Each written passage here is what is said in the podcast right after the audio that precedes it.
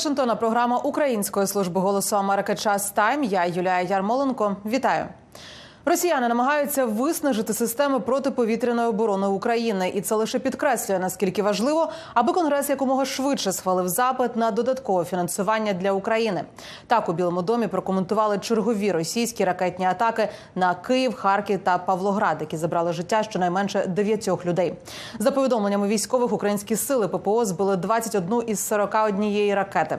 Представник ради з нацбезпеки США Джон Кірбі заявив, українці вимушені приймати важкі рішення про те, які ракети ППО використовувати, а які зберегти на інший день. Аби цього не відбувалося, потрібні американська допомога і американське лідерство.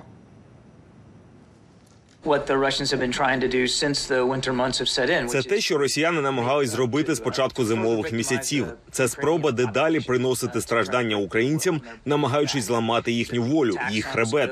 Це напади на цивільну інфраструктуру, житлові будинки та місцевість. І Путін це робив раніше. Ми не бачимо великих змін уздовж цієї лінії фронту зі сходу на південь. Жодна зі сторін не досягла значного прогресу. Ми не бачимо серйозного поштовху з боку росіян для наземного наступу. Не виключаю, що вони можуть продовжувати спроби, коли земля затвердіє. Те, що вони роблять зараз, намагаються виснажити українські системи протиповітряної оборони.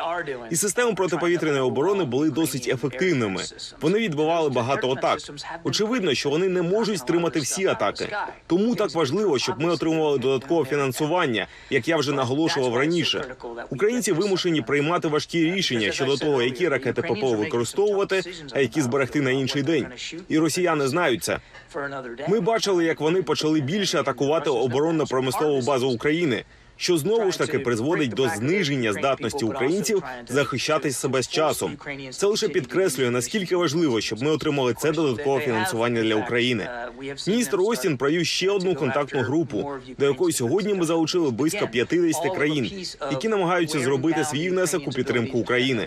Всі вони чекають на наше лідерство. Всі хочуть знати, в якій ситуації ми будемо по цьому питанню через пару місяців. Надати Україні більше систем протиповітряної оборони та засобів перехоплення закликав союзників міністр оборони США Ллойд Остін, відкриваючи чергове віртуальне засідання контактної групи із оборони України. Це був перший Рамштайн, за результатами якого США не змогло оголосити черговий пакет озброєнь, адже фінансування допомоги застрягло у конгресі.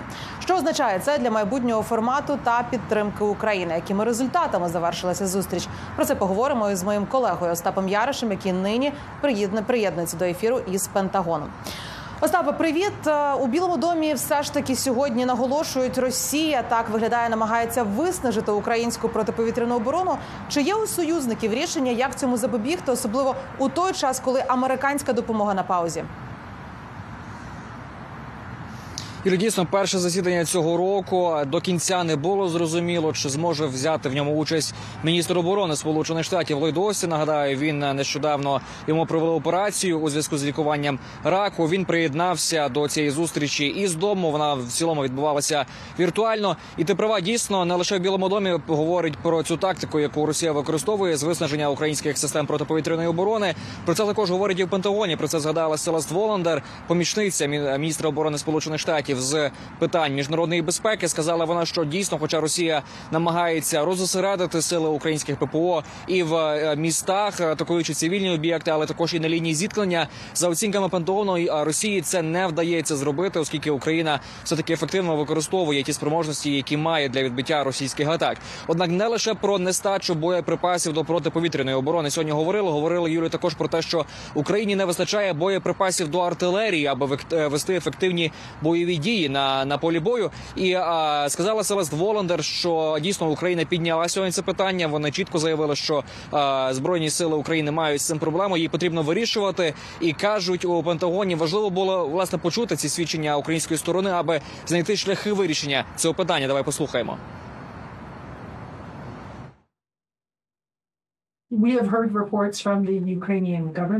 Ми чули повідомлення від українського уряду, від українського міністерства оборони та їхнього генерального штабу про те, що вони стурбовані, оскільки вважають, що підрозділи не мають запасів і боєприпасів, які їм потрібні.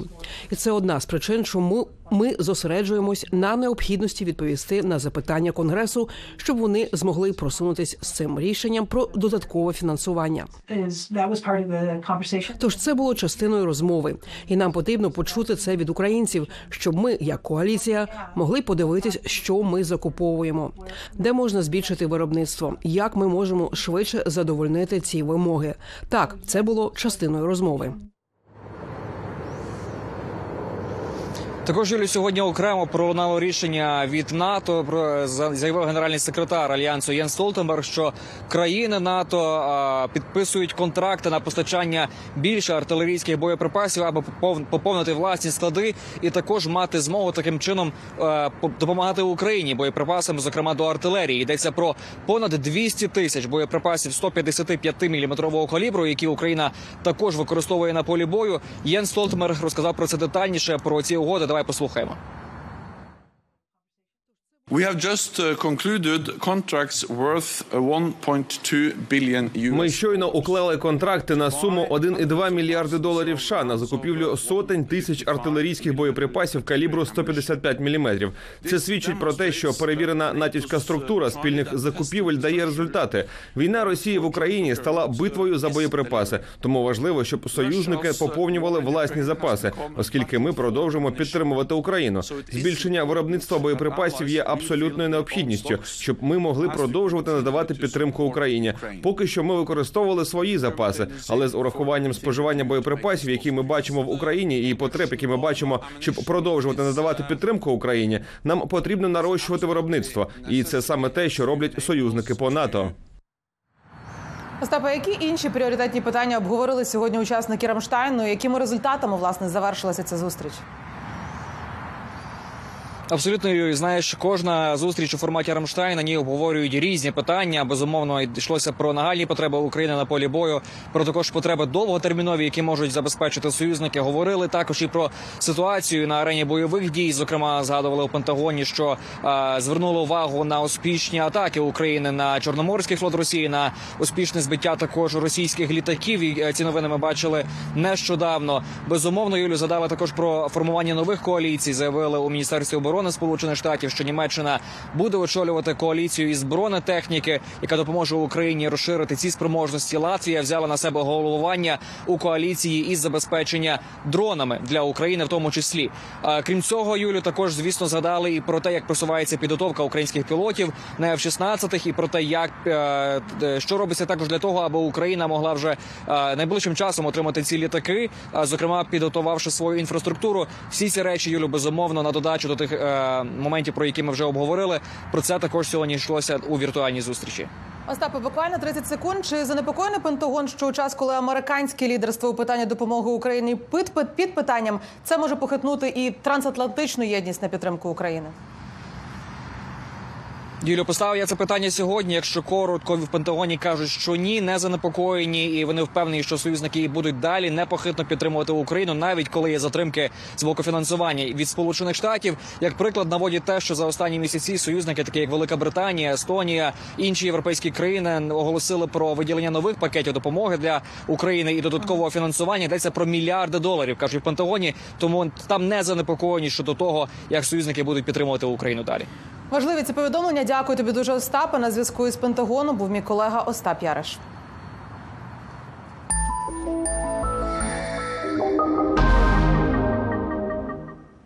Нікі Гейлі чи Дональд Трамп такий вибір стоїть перед республіканцями Нью-Гемпшира, де сьогодні відбуваються праймеріс партійні вибори. Після того як понад 50% республіканців Айови минулого тижня обрали своїм кандидатом у президенти Дональда Трампа, колишній президент сподівається зацементувати цю перевагу і в Нью-Гемпширі. Тим часом кампанія колишньої губернаторки Південної Кароліни Нікі Гейлі розраховує зменшити відставання.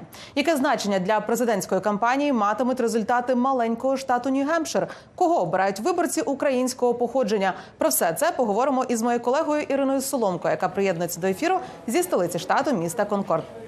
Ірино, привіт. Які особливості праймеріз у Нью-Гемпширі і яке значення результатів партійних виборів у цьому штаті для президентських перегонів у США 2024 року загалом?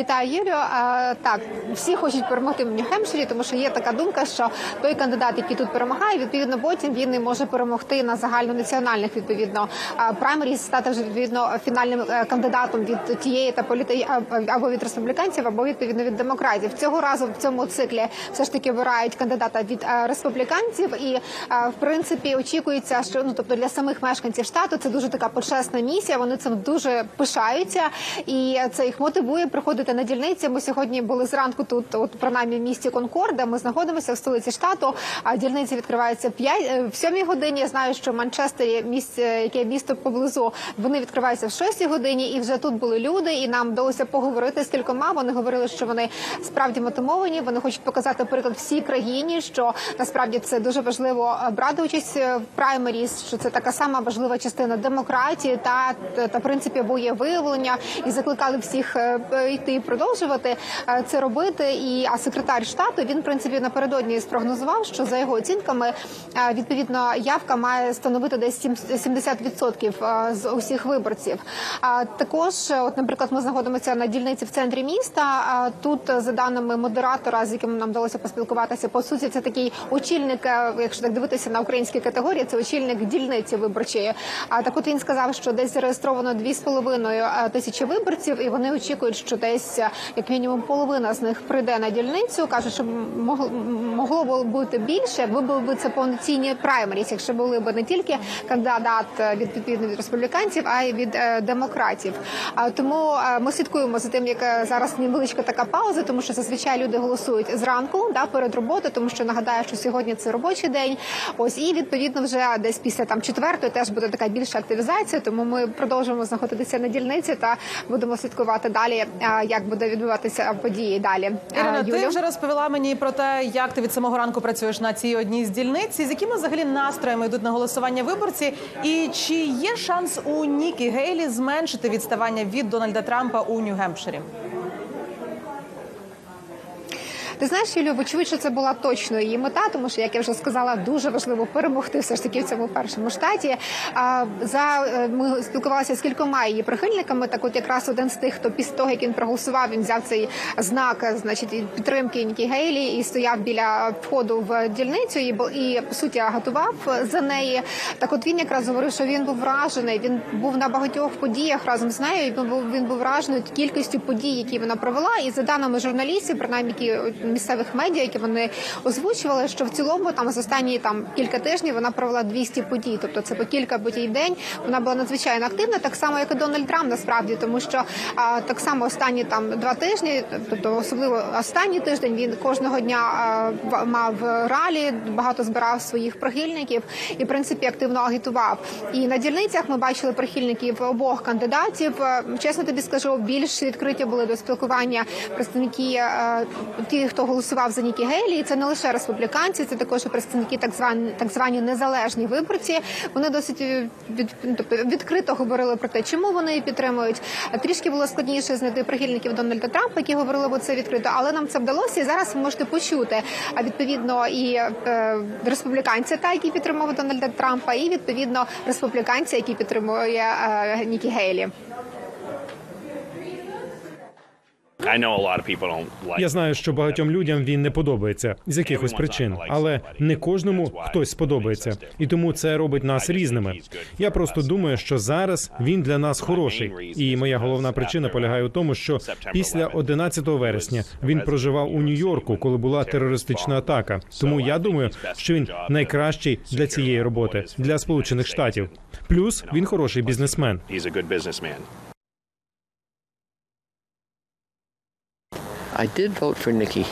Я голосував за Нікі Гейлі. Вагався, бо хотів би бачити когось менш контроверсійного ніж пан Трамп. Хоча мені подобається політика Трампа. Він робив добрі справи, коли був на посаді. Я не голосував за нього через його сімейні цінності, а також через те, як він ставиться до людей. Але його політика була хорошою, і він твердо виступав на користь Сполучених Штатів, що на мою думку зараз не робиться. Зважаючи на це, я вважаю, що Нікі Гейлі є більш поміркованою особистістю. Я думаю, що вона докладатиме всіх зусиль, щоб повернути країну на правильний шлях і відновити її краще місце в сучасному світі. Ірина, ти спілкувалася із виборцями також українського походження. За кого вони голосують і чому? Так, Юлію, ти знаєш, е, громада в Манчестері не дуже велика українців, десь на як нам сказали, десь там 100 родин, тобто це десь можна помножити на три.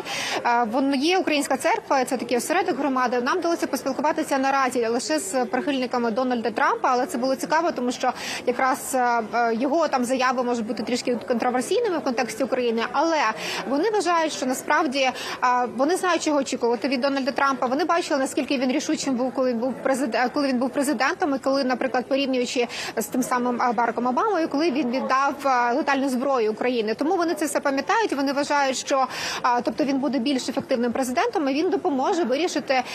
Тобто вони по суті вірять в ті обіцянки, які робив е, Трамп по відношенню до того, що він швидко закінчить війну. І зараз ви можете почути, чим вони це аргументують.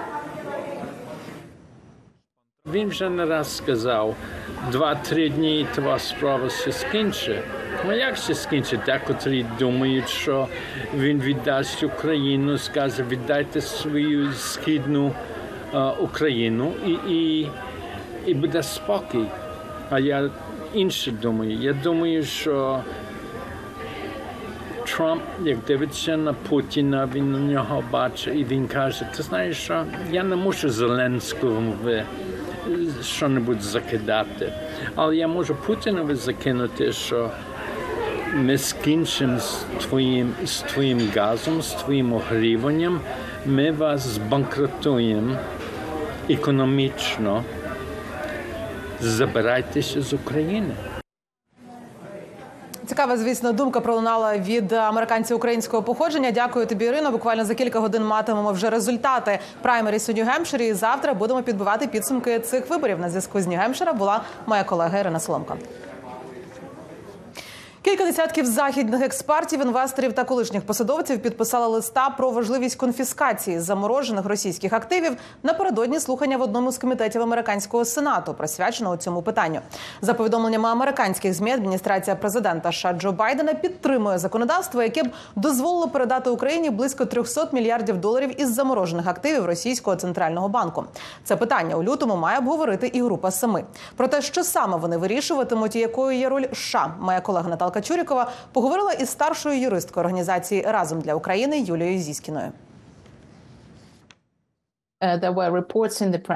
У пресі з'являються повідомлення про те, що країни групи семи на зустрічі у лютому збираються щось вирішити щодо російських активів. Ми досі не знаємо подробиць цього рішення, але бачимо, що ця справа починає рухатися. Отже, чого ви очікуєте, і що на вашу думку слід зробити?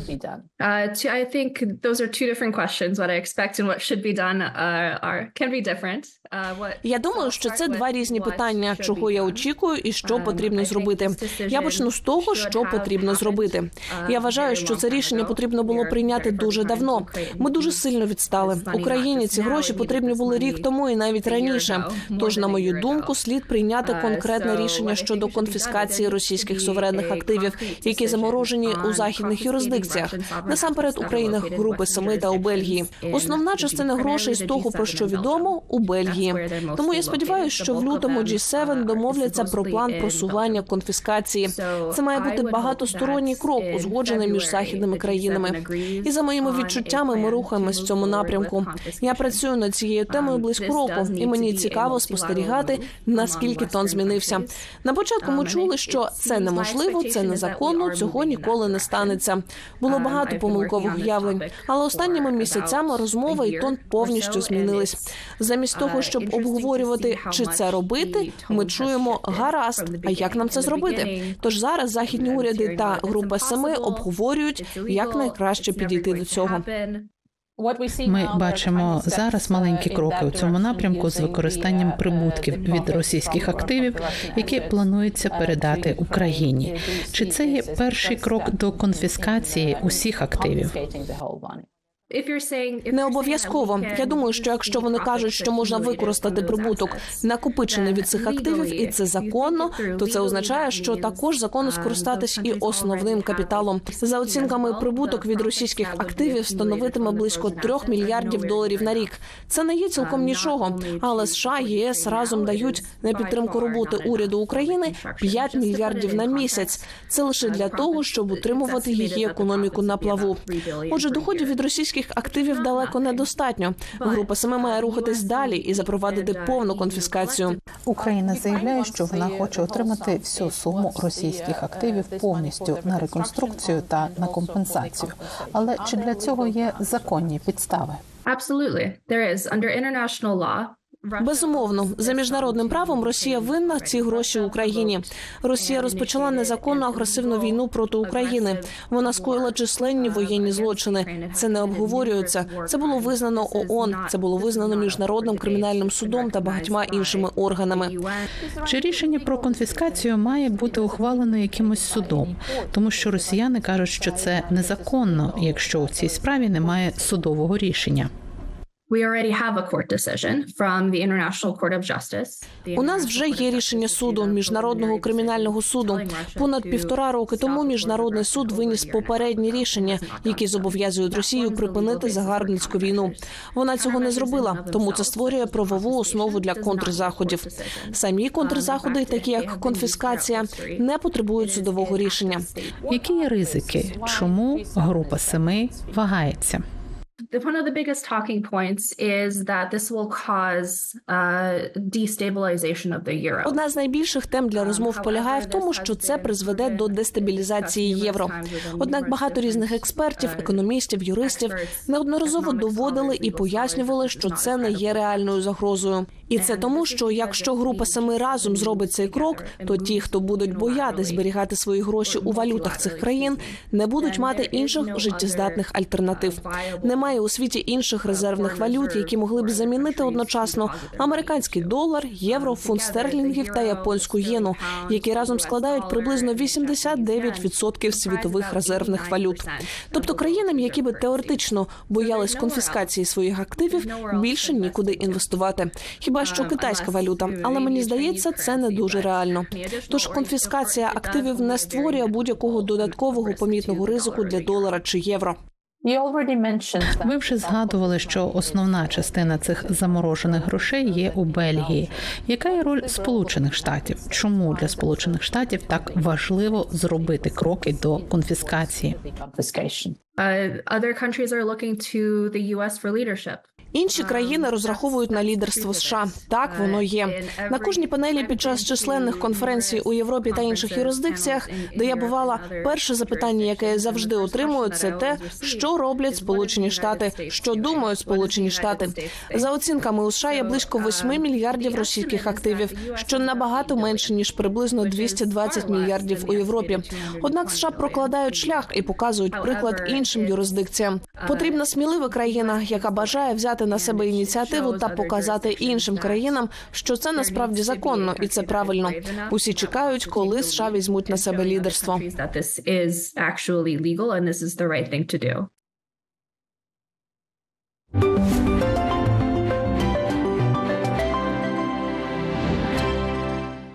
І на сам кінець історія про 13-річного Максима Бровченка, хлопчика, який надихається космосом, малює картини і написав книжку Планета А про людей із аутизмом. Талановитому хлопчику із особливостями розладом аутистичного спектру довелося разом з мамою залишити окуповане росіянами Бердянськ. Зараз родина мешкає в Запоріжжі. Найбільша мрія Максима, аби Україна перемогла, а він зміг повернутися у рідне місто.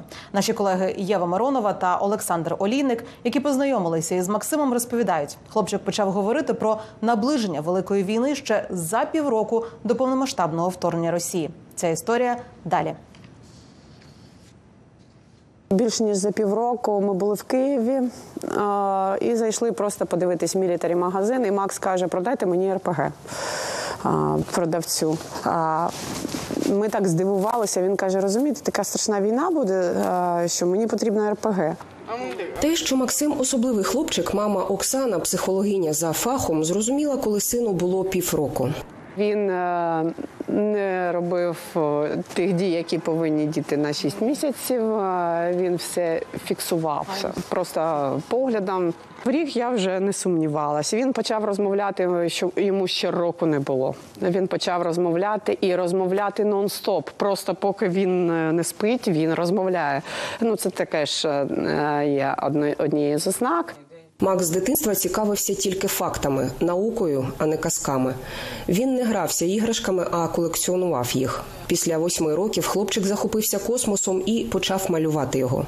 Тому що мене надихають зорі, нічне небо, місяць і так далі. Тому що космос це цікаво. Ну, спочатку я малював пастелями, але після того, як я спробував їх розстріляти, в мене з'явилися мозоліни. І я перейшов на фарби.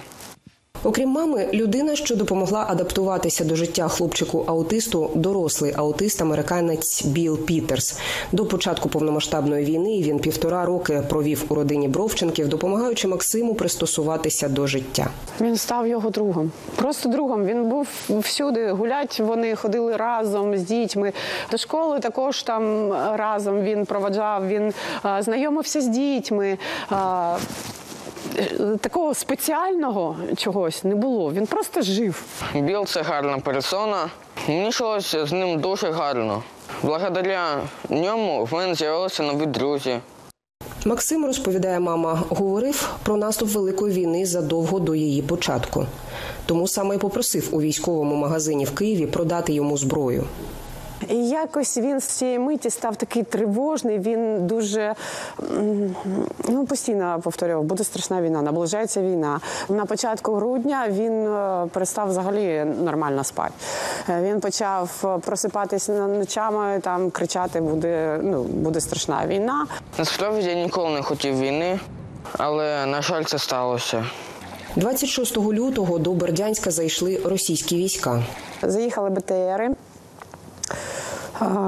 Вони проїхали повз е, кожен будинок, а, а, кричали, що всі, щоб всі зайшли додому. Ми чули постріли, бо ну, звичайно ми всі трималися разом. У нас вдома такий ну, навіс, і ми так під, під навісом, щоб і чути, що відбувається, бо ну, щоб розуміти, хоча б е, як ну, що робити. Ну, Що робити родині Бровченко стало очевидно після першої прогулянки Макса окупованим містом. Одного дня ми йшли по вулиці і йшов їхній конвой. Конвой їхній ходив два в чорному і два в військовій формі. І Макс, ми порівнялись, і Макс неочікувано так для мене сказав, дядя, коли ви вже ну він російською тоді е, ну, розмовляв. Говорить, дядя, коли ви вже здохнете. Мати зрозуміла з сином, який говорить про те, що думає, залишатися в окупації небезпечно. За допомогою місцевої лікарки під дією снодійного та заспокійливого Оксана вивезла сина через три десятки російських блокпостів. Так, він прокинувся якраз е, на нашому блокпості, на підконтрольному.